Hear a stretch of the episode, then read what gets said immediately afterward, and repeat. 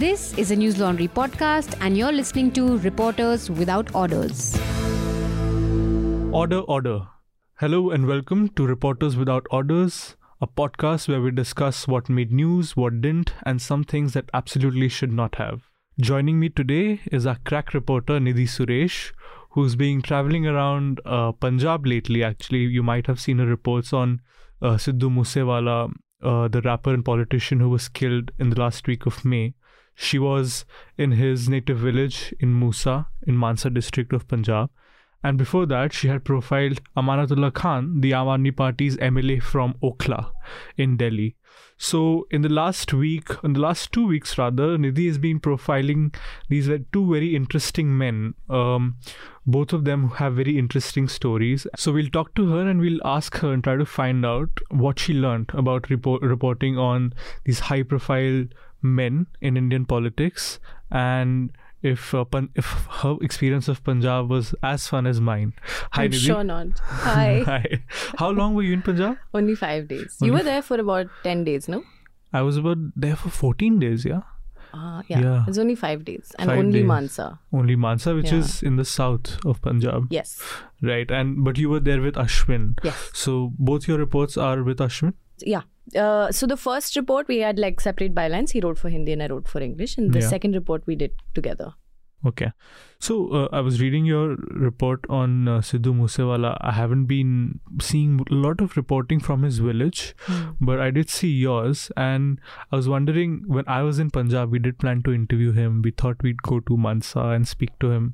I have heard his music. I don't think Ashwin had, but I was I liked his music. Uh, I wonder if you had any such biases before you went to Mansa. Do you have you had you heard anything he had written? I I had heard through my Delhi friends. I it's something that was played uh, in the car uh, late Hmm. night after you go out somewhere. Hmm. So I had friends translate it for me. It was never something that I found uh, super catchy or something I would go back and listen to. Right. So I didn't. I wasn't like a fan, Okay. but uh, I thought he was f- fascinating. Hmm. Yeah. Interesting. So we have a specimen of a dispassionate, objective journalist who obviously was not very uh, enamored by her subject. Do you think that's an advantage? I don't know actually because I would have I would lie if I said that I didn't find him more interesting after we went to Mansa. I think Hmm. that uh, listening to what he'd done for the village and the person he was changed my perception a little bit or Yeah. added to the perception actually not changed because i still felt that some of the things that his music talked about weren't exactly things that i enjoyed listening to but uh, but i did feel like there was a different side to him that i that i found in his village Hmm. is it an advantage hmm i think it's tricky like Mhm. For example, like when we did Amanatullah's piece, I found him extremely fascinating from the very beginning. So I thought, and he was very accessible. Hmm. He was a very nice person, which is what's interesting about profiling because every day that you spend with the person, you learn something new. Hmm. And I don't know if it's an advantage or disadvantage, really. It just both work for me. Right. Like if I really don't like the person, also it's it's very interesting to Hmm. know why they do what they do. Yeah, yeah. Sometimes it's more interesting to find out find things about people who you might not like. You know. Yeah. um, because um, we are we are anyway surrounded by people we like because we choose our company, we choose our friends. But um, tell me, I agree with you on one thing that the Sidhu Moosewala that comes out of YouTube comment sections where people are talking about him, oh legend, Hmm. this that, or from media reports is a very different Sidhu Moosewala that comes out from your reports. You speak to his friends, you know. Uh, there's a picture in your report of this is a school picture Yeah. where this boy who's standing beside Sidhu Moosewala, uh, a boy named Akhil, Yeah. who attends an RSS run school, Yeah. and you spoke to him about what he remembered about uh, the rapper. So let's talk about that. Um, what were your first impressions when you went to uh, Musa village in uh, Mansa? Because I remember you telling me that right from the start you felt some sort of hostility as a journalist and all Yeah. uh, media persons did feel some hostility in his village so why was that So, uh, firstly, we reached about three to four days late after the incident had happened. So, a lot of times in those situations, you're a lot of information has come out already and you're really trying to fill in the gaps of things that may not have been addressed people who may not have been spoken to.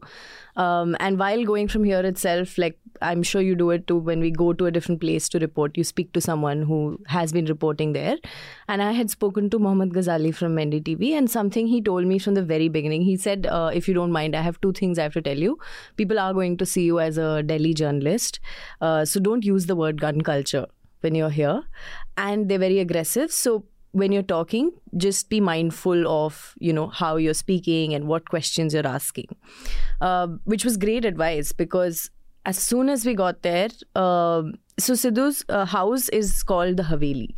It's the first uh, building that you encounter when you're uh, going towards his village. It's a newly built house. He just moved there about 15 20 days ago. It's a landmark and it's huge. Um, so they'd already created like a section outside for journalists and the family was grieving in private. So they had like a courtyard inside where relatives and friends were sitting where they weren't really allowing journalists to go in. Uh, i actually had a lot of respect for the family for choosing to grieve in privacy. They didn't want to uh, it can get very uh, voyeuristic. And you know that like when situations like this happen every channel wants to ask what what they're going through what they're feeling what they have to say to the country what they want to tell the prime minister. And it was a challenge for reporters to work in that environment but i think it was a very good choice that they made not to speak to the media. And the next day we actually the next day was a little more relaxed and we were allowed to go inside the courtyard. So but even there um, nobody wanted to talk. Everyone from friends relatives family so i i was then curious about why they didn't want to talk. And uh, we actually had so ashwin and i were trying to talk to people and i'm not fluent in punjabi neither is he. And a lot of people speak in punjabi there. And uh, we we were trying to communicate that we're recording the conversation so that we can go back and listen later. And it so happened the person who joined the conversation hadn't heard that we were recording. So he immediately took the phone and checked and then it became like very hostile that they were like oh see they've come from delhi they're recording our conversation. And i can understand the angst because couple of things i think added to that distrust. I do think the farmers protest did play a role in um, in making them extremely skeptical about sections of the media, especially, you know, so-called Delhi media, where we just parachute into a place and decide to ask people about their worst experiences in life. And they have no reason to answer us. And they were very clear about that. They said, you know, like, you don't understand the village, you don't understand us, so why should we even give you time? And the second reason was that uh, this was again told to us by local journalists that uh, when the security cover of over 400 people had been taken off or reduced. Uh, that list was put out by the Aam Aadmi Party online and it was leaked and then it was put out. And a lot of people said that the media did not question the threat that it could cause to the people whose security has been removed and instead the media went and amplified it uh, which so uh, partly they also hold the media responsible for amplifying it. We don't know how much of truth there is to that fact, but the fact is that people have uh, believe that about the media. So, in that sense, there was a lot of hostility, and people are also very aware that Delhi journalists are, you know, coming in with this so tell us about gun culture right so people were very wary of like talking about what they thought of his music or what they thought of because they were scared of how it might get twisted which is literally what one person told us Right. um, and all of that is very understandable i believe because we know what a lot of sections of media are doing today Yeah. so it was challenging it was i think for me it was really what i could say easily that one of the most challenging places to penetrate or like feel like you know i could actually have a conversation Yeah. You know, I, your experience of reporting there is in in a way different from mine because when we went there, it, I think this is a thing that happens before elections that when you go to report um, before an election, people are keen to talk to you. yeah And especially if you're a Delhi journalist, because then they are smart enough to know that their voice is not just uh, going around Punjab; it might just go around the country, you know, Right. and they'll be seen across the borders. And but now, when you went, yeah that was not the case. But the circumstances were also different, right? I think it was mostly they were hesitant to talk about Sidhu Moosewala. Hmm. Like for the second story that we did, which was about uh, cancer in his village, uh, it was very different. So th- with that, people were okay to talk about it. In fact, Right. there was one person who was helping us who got it announced from the Gurudwara that there are two journalists looking for uh, looking to speak to cancer patients or family who've lost people to cancer. So Really? please call up this local person who's taking them around. Oh, so that was very um it was very endearing and very nice of of the person who was taking us around to do that. Right. Um, so that was very different from reporting on about the incident. Right. So yeah.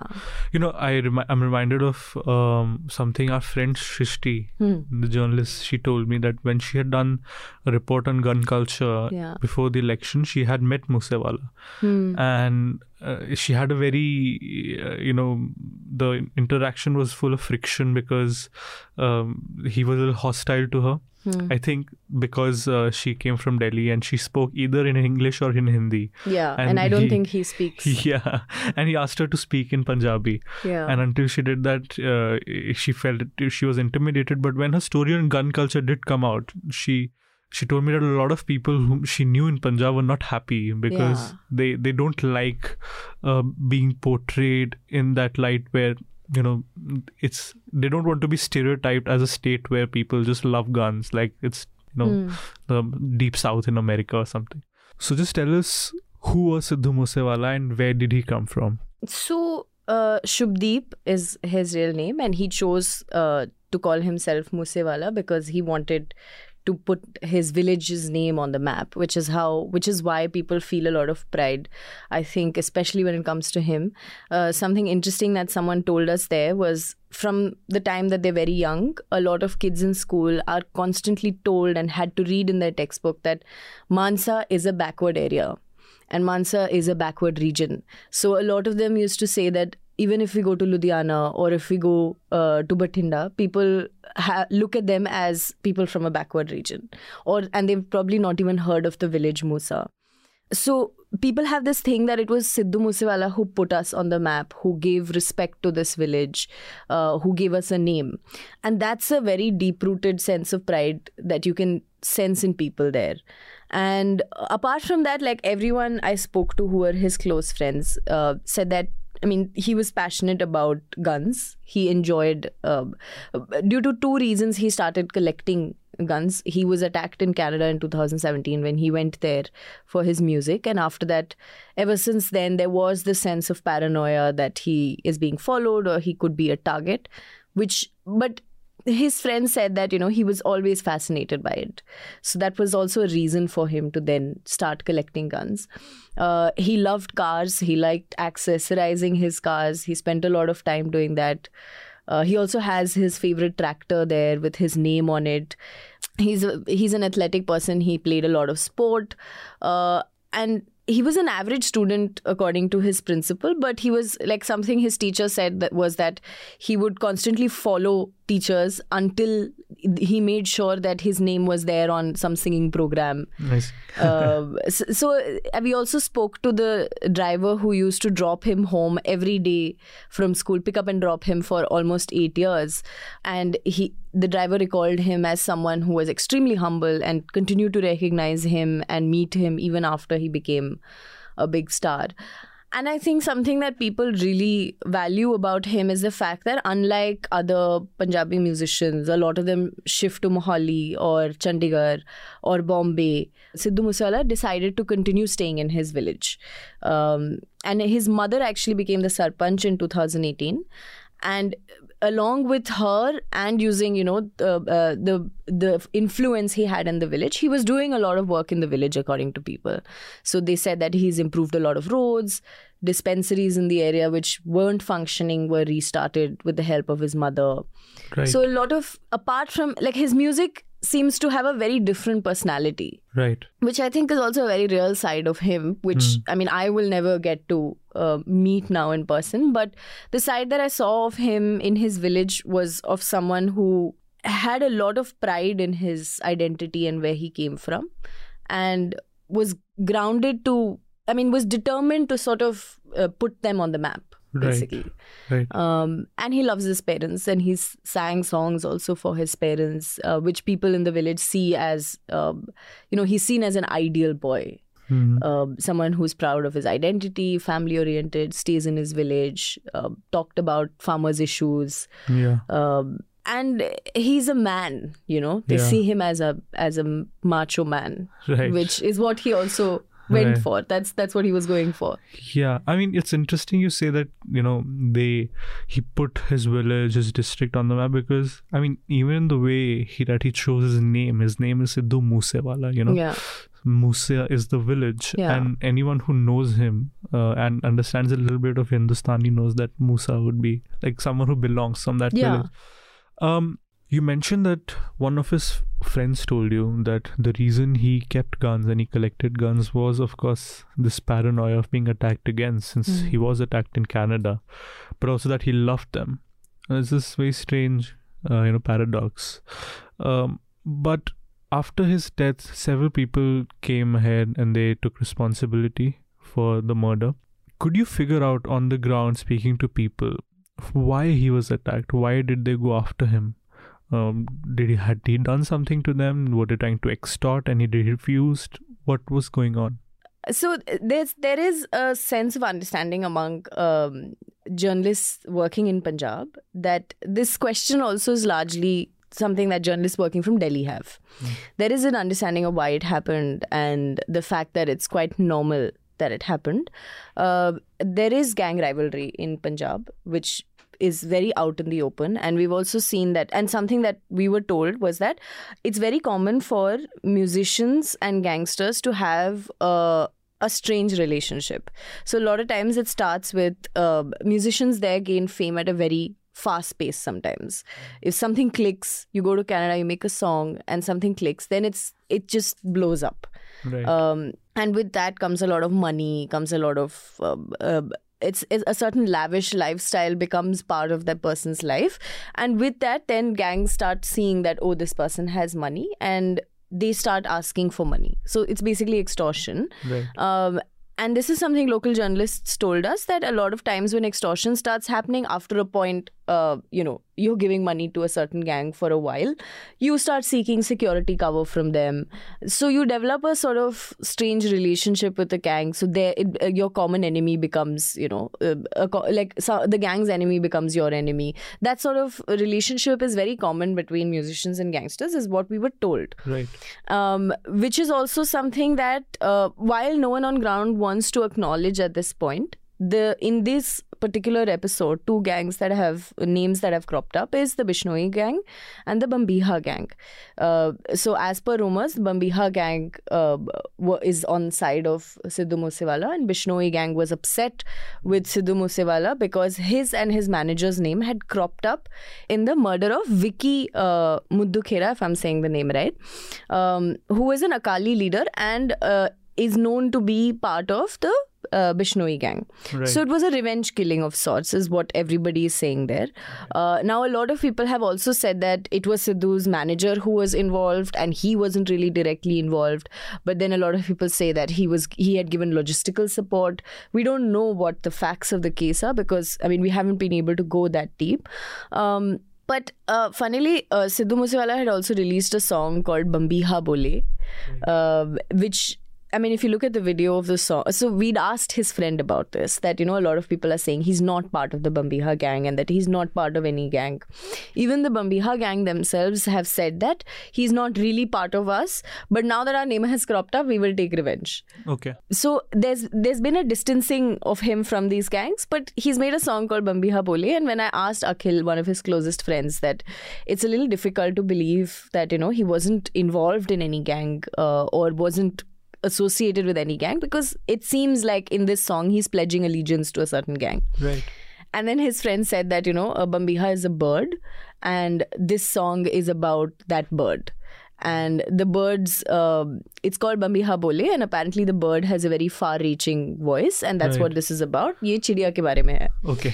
But if you look at the video of the song, it's it's it's not about a bird. Like the song is all about guns, killing, uh, revenge killing, Right. and he's done this with uh, another singer called Amrit Maan, and the whole song is them killing people. I see. Uh, so it's a little it's a little difficult to believe that there was absolutely no involvement of gangs and so that's that's what is all the talk on the ground so far. I mean we know in terms of investigation they've you know arrested eight people who they are suspecting gave uh, logistical support. They're saying they identified four shooters but no arrest has been made yet.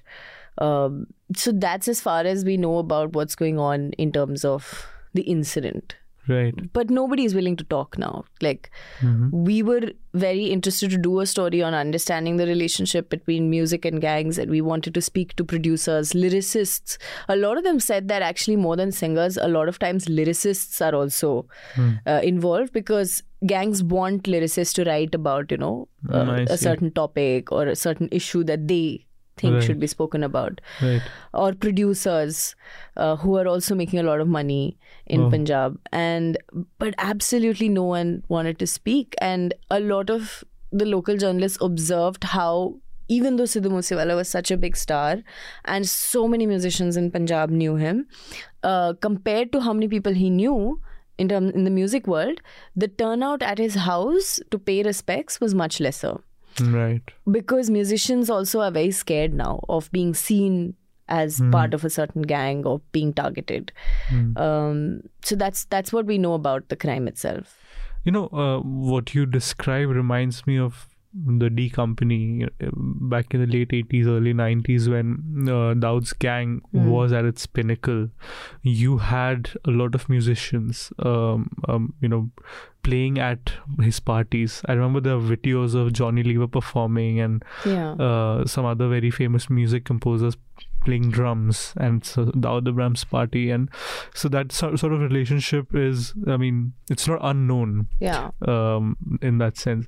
By the way, I was thinking since you mentioned one of his songs of the hostility to media angle, and I'm reminded of one of his songs. It's called East Side Flow. It's like one of my favorite songs by Sidhu Mhm, Moosewala, really? and it's that that song is him really lacerating at the media. You know, if you see the video, Yeah. he's saying that I became more big. I what I became because of myself, Hmm. and you guys talk shit. And at the same time, they play these headlines Hmm. on him that you know are critical of him, and he's saying, you know, middle finger.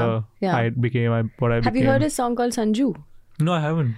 Oh, Sanju's like such a fascinating story. It's again with the media. Right. where uh, so I think it was during COVID lockdown initially when he decided he's bored and wants to go to a firing range and learn to shoot AK-47. Uh huh. So he goes with his police uh, personnel who is with him for security, and the video basically has him learning to shoot the AK-47 with like some five six policemen around him. Right. Uh, and it, the video goes viral, and uh, he was booked for uh, you know violating COVID norms to start with, and then under Arms Act. Okay. So he was taken to court, this, that. The next thing, he comes out of this song called Sanju. The song basically starts with him describing how he went to jail and he was booked under Arms Act and the media did this and that. And then uh, he compares himself to the entire song to Sanjay Dutt and about how macho he is. And then he goes and gets booked for another un- under the Arms Act again for this case, uh, for this song Beautiful. for glorifying uh, violence and and gun culture. So I mean, he had a very uh, antagonistic relationship with the media. right. Uh, I think it was. I was told that it was only during election that he actually really interacted with the media. Otherwise, he would talk, but he wasn't much of a. I mean, also the fact is that like he didn't. He. ch- I don't know if he knew uh, fluent Hindi or what, or but, but he seemed to make a conscious choice to only speak right. in Punjabi. Right. Uh, so he was very and after these cases also i think he wasn't very happy with some of the things the media was asking him it was all around this Right. do you think you're glorifying you know the gun and what Yeah. it means to young people Right. Let's move on lastly to your second story, which dealt with, you know, how he was helping um, people who are suffering from cancer. Uh, Hmm. That Malwa region in Punjab is has one of the highest cancer rates in the world. And when we went to Punjab, I remember we found out that there's a train that takes people from yeah Malwa to this, this this city in Rajasthan where there are a lot of cancer hospitals, yeah and they call that train the cancer train. yeah So, what was uh, Sidhu Moosewala doing uh, about these problems? Because I would imagine that you know before you told me all this, I would I wouldn't have thought he had such a this social responsibility that he Hmm. felt towards where he belonged. Tell us about what he did for people who suffer from cancer.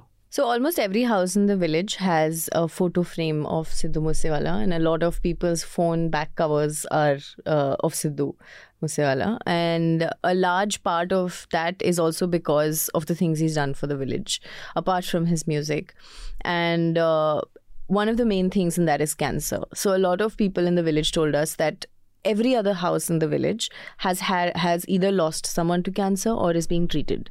The cases have come down in the last few years like i think in the last 2 3 years the cases have come down there's also not real there's not much data like the last time i think a survey door to door was done was in 2013 and it's almost 10 years so it's really difficult to see what the change has been but uh, recently the uh, there was a hospital constructed in Bathinda to address uh, the issue of cancer patients and the doctor there said that there's only been an increase in cancer patients.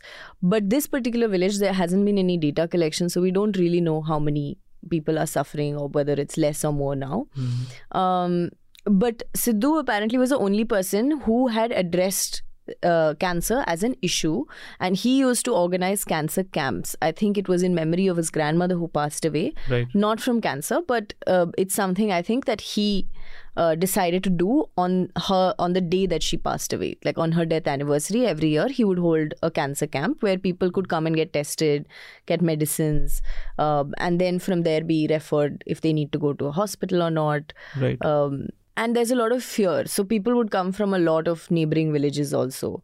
Um, and it was so it was so normal that like we were sitting and talking to someone who'd lost his wife to cancer. And after the entire conversation there was this woman who was there from another village who said will you talk to me also? My brother died from cancer 2 days ago.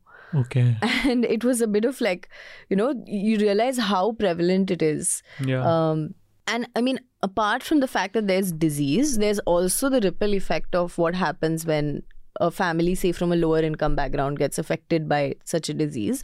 So we'd also focused on speaking to people from lower caste, Mazhabi right. and Ramdasya caste, who uh, don't have enough income to afford the treatment. Right. So then, when the disease happens, they're you know drowning in debt. Mm-hmm. Um, so even a lot of times, like in case, there were cases where people have passed away. The patient has passed away four to five years ago. The family is still continuing to live in abject poverty because they're not able to pay the debt. Right. So, in many ways, uh, it sounded like, you know, Sidhu Moosewala was their only hope because mm-hmm. uh, they didn't feel it from politicians at all. Right. You know, I have been in a similar setting where I was reporting on the Aravallis, and mm. there's a, a landfill site in one outside Gurgaon in Faridabad. And the management of it has been very poor so what happens is the chemicals they seep into the ground and they infect the water tables and there are three four villages around that landfill site mm. they have the cancer rates in those villages shoot up in the last 10 12 years since that mm. thing has started uh, so mm, i mean what happens in uh, these three four villages the way you describe it seems like is way bigger phenomena yeah. in Punjab. But tell me, uh, your arc as someone who did not find Sidhu Moosewala that interesting to going to his village, sort sort of being almost intimate to his life. When you were leaving Punjab, is there a very brief way you can uh, summarize what you think about uh, him? So I uh, left Mansa reinforced with the idea that I enjoy reporting on people that I have not known and people who I don't possibly agree with right. uh, in many ways and it never ceases to amaze me that like some like a lot of times you can pass by thinking that you know this is all that someone represents and this is all they are and you can really channel your energy towards that person about a few things you know about them right. but there's always like somebody more complex, more nuanced when mm. you enter their life and know them from a very intimate perspective. And especially if it's a case like this where someone's passed away. And I've also felt this a lot of times, say, even when you visit victims who have uh, families who've lost loved ones and you're going there to talk about and report on their story and people are often like you know they really want to tell you about them so they show you their room right. and they show you their photos of childhood you just you can't anymore hold it against that person mm. and you start also seeing why they do what they do right right so it's it's it's i think it just never ceases to amaze me how little we possibly know about people yeah. that you know we disagree with Yeah. and why it's important to keep making an effort to get to know someone yeah. um, and especially i think now like with social media and everything it's so easy to respond to someone and Yeah. reduce them to a comment to uh, a, a song. Right. um, that said i mean i still uh, still feel that you know some of the music that he uh, a lot of people say that he was consumed by the very things that he propagated. And i do think there's some truth to that. There is uh, there is the fact that you know he did uh, put out a certain way of life. Uh, he did glorify a certain way of life. Um, and he was consumed by that way of life in some form Right. whether he was part of it outside of his music or not is a whole other discussion Mhm. but yeah that's how i left feeling Cool. Um, let's come closer home Huh. and uh, discuss your profile of Amanatullah Khan, the Okhla MLA of the Aadmi Party. Um, I think, uh, unlike your reportage on Sidhu, of course, he passed away, so there was no way you could have met him or interviewed him, but you did meet Amanatullah, you sat down with him, and th- he seemed like a very interesting and chatty and Yeah. uh, endearing character. Uh, first of all, when I I remember reading that oh you were going to profile him. I thought that's a great idea for a profile. You know, uh, so tell us uh, what was the context? How did you push yourselves to that lead? Mm, so I Aam Aadmi Party is not my beat as such. So I don't have like a lot of you know deep sources within the party and like someone telling me gossip or something. It's not a regular thing that I report on as such. Right. So initially, I was a little intimidated because I had to really understand what the party was like, things they've responded to in the past. It's it's Aam Aadmi Party is mostly something I read about in the paper. I haven't in depth reported on them. Um, so when I was asked to um, do the profile and we were discussing it, I think um, some of the ideas that Raman sir and Manisha had were also to look at. There has been a certain change in strategy in AAP over the last couple of years. Uh, they have maintained certain strategic silences. They have made certain strategic press conferences, which have reflected uh, a certain attitude or a certain outlook towards the Muslim community. Um, so the curiosity came from a place of how is a Muslim MLA within this party that seems to be shifting towards a certain uh, silence. Right. Um, how is a Muslim MLA navigating that space? Right. especially when that silence is directed towards you know people of his community Mm. um, the idea for a profile doesn't come unless you have a certain hypothesis uh, it just doesn't come from i'm curious about this person there is a certain conflict that you're trying to understand and how that person's navigating it um, so that's the conflict that we went in with and i was very uh, i really enjoyed profiling amanatullah khan i enjoyed I meeting him yeah That's a compliment. I could tell you enjoyed. I, I just I thought he was a very accessible person. I thought uh, it's like it. I've only done a few profiles now, and he, like with Tejasvi Surya, he just didn't want to talk, which makes it very challenging. Yeah. Which also adds to the color of the profile because it still says something about someone. Uh, but it's also interesting when you're with someone who really wants you to know them. You know, they will take that extra effort to always pick up your call, to always answer a question Yeah. uh, to let you accompany them, let you just observe them. So I thought he was um, he was very interesting that way, and his wife and his family they were they were very uh, open to conversation. Right. Uh, so yeah, in your profile i found this very nice balance that after reading it i could feel that i had learned something not just about the personality that's amanatullah but also about the people the people who vote for him and the party in which uh, you know he's been for i think since the beginning i think there was some Hmm, he, 2014, I think. the, he had flirted with the samajwadi party or someone close to the samajwadi party at one point Yeah, but um, he got ticket from the Aam Aadmi Party. yeah, But his story does not start in 2014. It starts in 2008. You know, the Batla House um, encounter, so called. Uh, I I still remember that day because I remember what I was doing when we heard of it, and I Hmm. remember what happened. I was in school, and I think the, I lived nearby. Uh, I live in Kalkaji, which Hmm. is not very far from Jamia Hmm. and my bus used to go from that area so all the buses that went from there were frozen you know it's like some Hmm. big if something big has happened and but it was a even bigger turning point, you know, for someone like Amanatullah. So just tell tell us about how that impacted him, how it took him from merely being an activist to being an elective representative. So um, I think by the time that Batla House encounter had happened, he'd already started, you know, doing a lot of work for the community. He was an activist basically, and when it was. I got curious about you know what he feels about uh, the idea of you know uh, being like a lot of uh, sections of media just so easily call people jihadi, terrorist, Pakistani, whatever. And a, a similar incident had happened with him in the Delhi Assembly, where a BJ, the only BJP MLA had shouted out that he was a terrorist and he shouldn't talk like a terrorist. Sorry, not he was a terrorist, that he shouldn't talk like a terrorist. Right. So you can really see his visceral reaction to it. And you, there is a point when uh, I was watching that assembly uh, video where you know that all the politicians in assemblies are in character. They're they're they're politicians. They're there to like see things and they're there to like ask for things. And there's a moment there where I felt like he slips out of that character and he is just angry. Right. Like he's just mad, Right. and his uh, uh, uh, colleagues have to really hold him back from responding to that. right. So it was a moment like we brought up when we were talking, and um, and he he said, you know, that that that is something that he keeps having to go back to because it's also where he started his Right. entire decision to you know be part of politics and really get triggered to be part of politics. So he recalls Batla House as a time when um, he felt like his community was completely misrepresented in the media. People were being picked up left right and center after that. Policemen were in plain clothes in that entire area picking up a lot of random boys.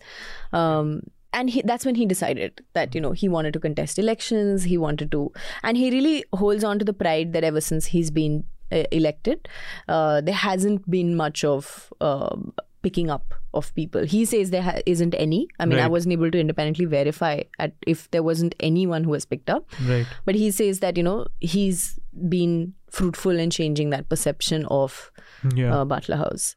So yeah that's how i think it really impacted him one interesting thing about him is how the people try to you know rationalize uh, him being in that party. Because and him as well because there was a point your piece says where he was at the Shaheen Bagh protest but after a point he was completely absent. Yeah. And even though uh, people might say that a politician's absence sometimes is a great thing you know from a public platform but uh, some obviously did not like that uh, Hmm. people you spoke to. Uh, others told you that he played it smart by being an up because even though the AAP is sort of catering to not catering to but even though AAP is um, conceding to a sort of Hindu majoritarian politics Hmm. um, Amanatullah is playing it smart, but that not, might not last too much. Nisa, I think one of Hmm. his neighbors Hmm. told you that. Do you think uh, if if someone says that with this party being like this, Amanatullah can't always play the double game, or he can't always be um, in a very simple position, things will get complicated. But do people are people running out of patience with him? They definitely understand Hmm. why he's doing what he's doing. But would it be fair to say that they're running out of patience, that they can't stand a sort of a certain political hypocrisy? I think the reaction is mixed. Uh, I didn't feel like everyone was. I didn't feel a sense of complete betrayal from, that people were feeling. Uh, I also didn't feel like people were entirely enamored by him anymore. So, uh, from what I understand, in the first term, he came to power because there was uh, a massive, you know, uh, Aam Party leher, right? That they were going to bring in development. People wanted a change, and Amanatullah was voted in in that sort of uh, wave. And in the second time they came to power was right after Shaheen Bagh, when there was a very clear united hate against uh, the BJP. Right. Um, a lot of people say that the third time Amanatullah will come to power will be because of lack of opposition and uh, because people just like him. Right. And I think it was interesting because, yes, there are people. One thing that everyone will tell you, like everyone told me this, the moment I would ask them, What do you think of Amanatullah Khan as a politician? They will all say, He's really become a politician now. You know, which I think is such an interesting statement because there, there obviously then was a time when he was in politics when they didn't see him as a politician but as someone from their community. Right. So they do feel a distance that, you know, he is someone who's having to now uh, play this, you know, balancing act. Um, but I also think that a lot of people really deeply understand why he has to do that. Right. Um, they see Aam Aadmi Party as the only other alternative to BJP, and BJP is just not an option. Mhm. Uh, so AAP then becomes the party that they have to work with, uh, and if the uh, if AAP is you know they they they they say that they prefer silence over uh, being condemned or like being being you know said mean things to. Right. So they're able to understand why uh, Amanatullah might have to, you know, maintain strategic silence. But on the other hand, there are people who say that while they're able to understand why Amanatullah Khan is able to has to balance things, their patience is running out with the party. I see. That there is a fear that you know. If this is how AAP is going to keep going, then to what extent uh, will they go, and how okay will they be with the Muslim community becoming the collateral damage for their expansion project? Yeah. right Mm, so that is also a very legitimate fear uh, that people on ground have Yeah, because I mean the instances you identify in your story first is when the during the Shaheen Bagh protests where Sisodia and Kejriwal are playing good cop bad cop. Hmm. You know, Manish Sisodia says he supports it, but Kejriwal is like, if the police was under me, I would have had it clear Yeah. in two days. Then during Jahangir Puri uh, demolition, the Raghav Chadha and Atishi Marlena, both of them said this is because the BJP is, you know, has a soft spot for Rohingya, um, wink wink Muslims, Yeah, basically. yeah. Uh, that's a comment actually nobody was able to justify Right. like nobody bothered justifying and nobody justified it Mm, Yeah, because e- even even you spoke to people in AAP, yeah and some of them were very candid, even though they were anonymous. Yeah. The the one where he explained to you why this has to be done. Just tell us what that person told you. So uh, uh, this is someone who's been with the party for very long and really understands uh, the psychology bit behind uh, the party's actions. So um, they were of the opinion that uh, you know Kejriwal is someone who uh, is in touch with people on ground. His MLAs are with people on ground. So uh, they said very clearly that uh, I would be surprised if you know the party didn't understand that the Muslims are feeling this left Right. out, and they also said that uh, it is understandable that the Muslims are feeling this, Right. but they were very clear that the only way to counter a party like BJP is to use their own language to do it. Uh, of course, the line gets blurry as to how far you will go with that um, and what will be the damage that's caused because of it. But there is an understanding within the party. Many refused to acknowledge it. Many didn't even want to comment on it. Like, for example, Sanjay Singh, I called him almost 24 times. Yeah, And I think at least six times I've explained what the piece is about, what my questions are, and they were. He was very uh, clear that he didn't like he he wanted to speak, but he didn't want to speak. Uh-huh. So like 24 calls is a lot of calls and to have to uh, uh, uh, like explain to them that many times patiently but he, in the end he chose not to talk and he said you know i think it's best you speak to amanatullah itself about this okay. um, so it was very obvious that the party understands. The the party also, I think, in some form acknowledges that the Rohingya comment was a bit too far. Right. Uh, at least that's what I sensed from the person I spoke to. Yeah. Uh, that that did take it a little too far. Mhm. Um, that said, they also don't concede to all the accusations of strategic silences. So they will tell you that uh, they did tell me that you know it's not true that uh, Kejriwal didn't visit uh, the riot affected northeast area uh, in Delhi when it happened. Uh, he did visit. He went uh, three days after when at the peak of violence. But in the video that you know they sent to me, uh, Kejriwal is driving through the area. He's speaking to the media, but it was it was a very clear optic Right. right he's not going there he's not speaking to victims and the same thing was said in jahangir puri Right. um, so there is i think there's a very the party is not oblivious to what people are feeling yeah. um, i don't think amanatullah is either Yeah. um, but they do realize that the community is able to understand why they're doing this and they're holding on to that uh, Yeah. trust Yeah. and uh, the, the, the test will be that how far that trust can be stretched It's a tightrope. yeah But Amanatullah seems to be defending, you know, of course he would. Yeah. But he, when at one point you said, for example, I think you might have pointed out that after they won the election, they were doing this Hanuman puja, Yeah. Saurabh Bhardwaj, the Yeah. GK MLA, and he said, "When I can read namaz five times a day, why can't they do?" And he he his uh, refutation of what you were intending, Hmm. and even though your case is very strong, was also in a way very strong. You know, he was not giving you any Yeah. inch. Yeah. He was saying no. Which, to be fair, actually, when I went in to do the piece, I thought this might be something that really bothers Hmm. people.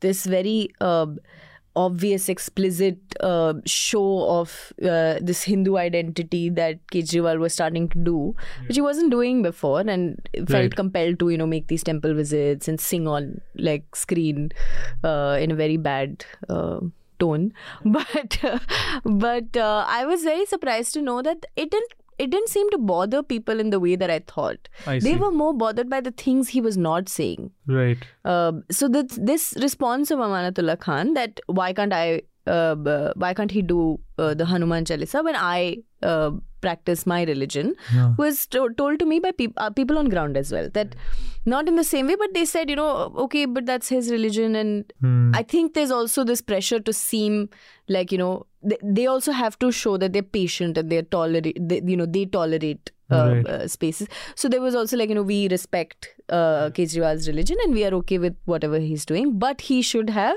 spoken up for us during this this this time. Right. So I think Amanatullah Khan's response was fairly justified and Mhm. it made sense. Um, and I agree with him. Like Yeah. you know Right. why not? Yeah. And uh, you know, I was asked to write a newsletter on your story, Huh. um, and usme I wrote that even though it's so, on social media things are always so shrill, Yeah. and you know you are either pro or you're against, but when a reporter steps on the ground, you always find these subtle subtleties, these ambiguities. Hmm. uh, and uh, the, the real world is more interesting you know the way you describe how people are okay with certain things which if you say if you quote them without Yeah. telling someone's name to someone online you know someone who's very uh, vocal they'd call you all sorts of things Yeah. but on the ground the world is different but please uh, listeners please read nidhi's story her profile of uh, amanatullah khan Can I add something really tiny that I thought Please. was uh, that I found absolutely fascinating about Please. Amanatullah Khan? I actually am not sure if it made it to the piece, but uh, he uh, loves embroidery, Ah. which I thought was so uh, interesting. Like apparently he loves to uh, sit and design embroidery and then do it himself. um, and I, I actually also really enjoyed talking to his wife about, um, you know, the repercussions of living in a family where one person's a politician. right Um, and his wife was very, very candid about the toll it took on the family. So yeah, I think I think he was overall a very. I I found the fact that this this man who's a loud politician, the image of him sitting and doing embroidery, was just the takeaway for me from the piece. I think you uh, you should take your reporting curiosity to your logical conclusion. You've written on this uh, Muslim politician in a soft Hindu party. Now you should write about Mukhtar uh, Abbas Naqvi, you know, the Muslim face of the BJP, and how he does it. Because it seemed reading your profile that Amanatullah, wa- you know, as I said, it's a tightrope. Uh, But for people like uh, you know Naqvi who are in the BJP, which is you know the it's become the Hindu party of our time. How he manages that, so that's an idea for Nidhi. Yeah. But for now, so please do read uh, Nidhi's profile and uh, to make sure that she continues going on the ground and doing these. Uh, and does these reports on politicians and rappers and brings out very quirky, interesting perspectives on uh, people whom sometimes we just know monochromatically. Uh, subscribe to Newslaundry. Uh, go to the website newslaundry.com, click on the red subscribe button on the top right hand corner, and pay to keep news free. Nidhi, would you like to recommend something?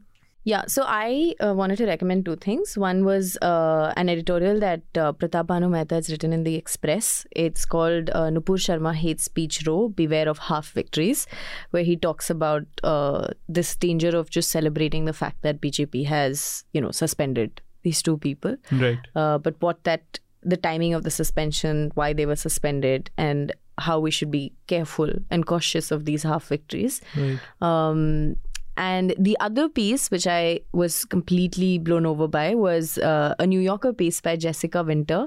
It's called uh, "The Johnny Depp Amber Heard Trial Is Not as Complicated as You May Think." Have you been following the trial? I haven't at all, unconsciously. Yeah. I haven't. Yeah. Wow, I've just been obsessed with it. Uh, I just it shows up so often on that uh, you know the short section Yeah. of YouTube, yeah. and I, I just you can go and you can uh, click on don't recommend this channel, which I always do. I just keep away from it. Yeah, which is actually what the New Yorker article talks about that how the whole trial is actually an extremely simple trial. Right. But it's become uh, a meme of sort, and, and you know how our algorithms have gotten affected by the fact that it there's so much collective hatred towards Amber Heard and what that might mean. It's a really it's a really nice profile which also looks at um, how the entire case actually rests on just 12 words that Amber Heard wrote in her op-ed in Washington uh, Washington Post. Right. And this entire case just merely rests on that. Right. Uh, so I thought it was fascinating. I mean, I'm I'm Uh, completely fascinated by the entire case and, and you know, more than the case itself, like what it's come to represent and the Yeah. reactions it's evoked in people. Yeah, I think as a reporter and as a human being, I'm just these days repelled by subjects where people have very strong opinions. Yeah, I think it's like the lack of energy you feel in your latter half of your 20s.